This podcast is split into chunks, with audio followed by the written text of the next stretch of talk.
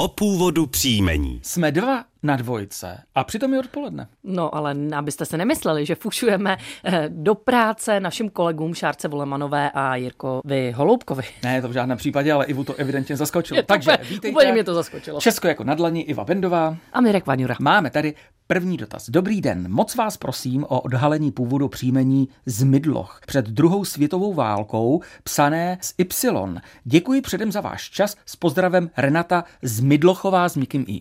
Tak stejně jako příjmení mlčoch bylo odvozeno ze slovesa mlčet, tak i příjmení zmydloch patrně pochází ze slovesa a to zmydlit. Což si dnes asi většinou spojujeme s významem zmlátit nebo zbít, ale vedle toho mělo sloveso zmidlit dříve i význam pokazit, povrchně něco udělat. Je to tedy pojmenování podle nějaké činnosti anebo také události. No a jak si příjmení Zmidloch, Zmidlochová stojí ve statistikách, Ivo? Dnes ho nosí 39 obyvatel České republiky. Formu z Y, tedy Zmidloch Zmidlochová, používá 48 osob, no a nejvíce jich žije.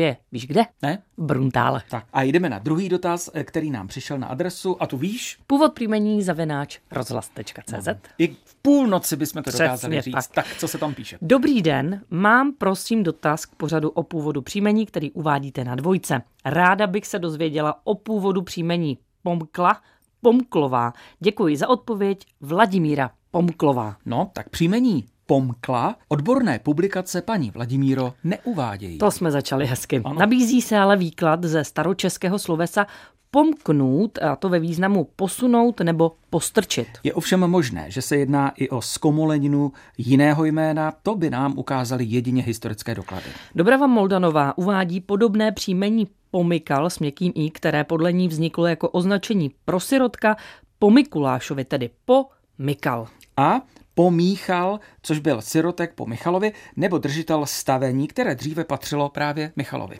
Nejvíce nositelů příjmení Pomkla Pomklová žije v Rožnově pod Radhoštěm, no a celkem jich v České republice můžeme potkat 153. A teď poslouchejte. Pána s formou pomkl máme v Česku jenom jednoho. Tak já doufám, že nás poslouchá. To je pro dnešek z pořadu o původu příjmení všechno.